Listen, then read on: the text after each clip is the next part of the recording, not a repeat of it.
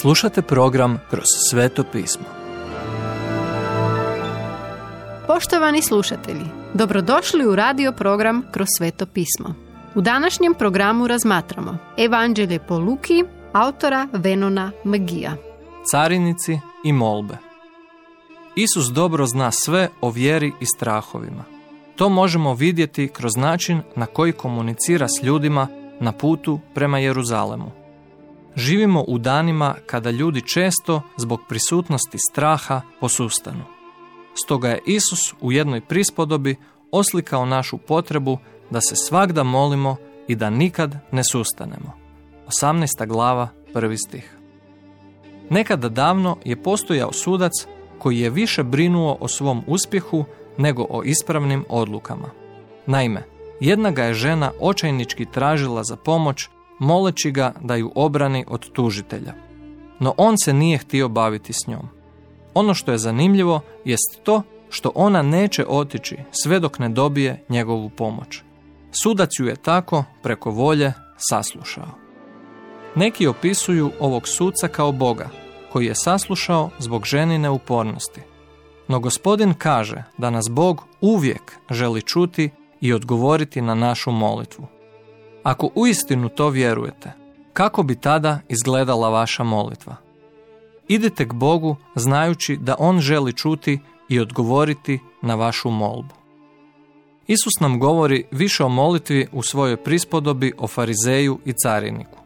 Farizej je bio na vrhu religijske ljestvice, dok je carinik, poreznik, bio na dnu.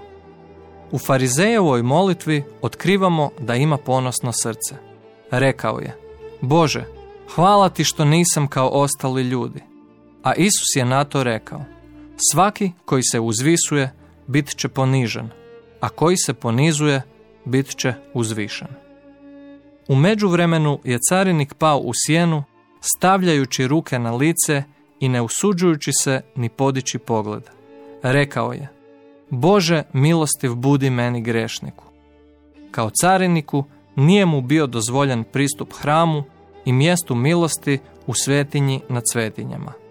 Molio je Boga za milost i rekao mu da želi doći k njemu.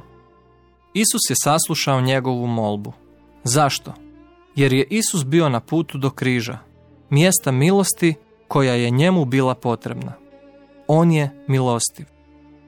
Krist je žrtva pomirnica za naše grijehe i za grijehe svega svijeta. Vidi prvu Ivanovu, druga glava, drugi stih. Još jedan carinik u Jerihonu po imenu Zakej na svom je putu bio udaljen od Boga. Okrenuo je leđa svom narodu i odustao je od vjere. Hodao je jednosmjernom ulicom tražeći bogatstvo i znao je da taj put ne vodi do mjesta milosti. Isus je pronašao Zakeja na drvetu i rekao mu, Zakeju, žurno siđi, danas mi je proboraviti u tvojoj kući. Nitko nije bio svjedok njihovog razgovora za večerom, ali znamo da je nakon razgovora Zakej bio novi čovjek.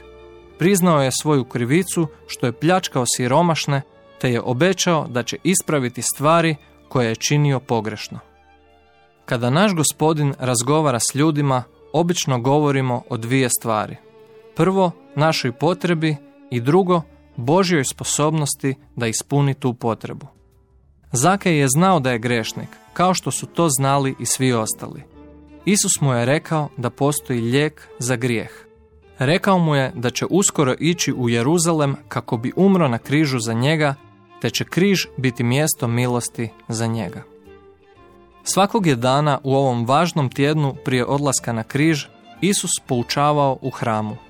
Nastavio se također boriti s vjerskim vođama koji su nabacivali zajedljive riječi i postavljali zlobna pitanja.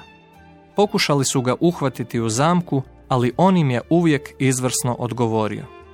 Napokon ih je ušutkao govoreći im prispodobu o vinogradu. Isus je ovim vjerskim vođama dao do znanja da zna njihov plan da ga ubiju. Htjeli su ga razapeti i Bog je to dopustio. Međutim, oni nisu mogli spriječiti Božji plan, da spasi.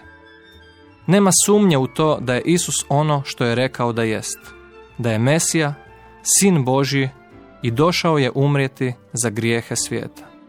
On će umrijeti, biti pokopan i treći dan uskrsnuti od mrtvih. Vjerujte u to i bit ćete spašeni. Ukoliko to odbacite, to znači da slijedite put prema paklu i vječnoj odvojenosti od Boga.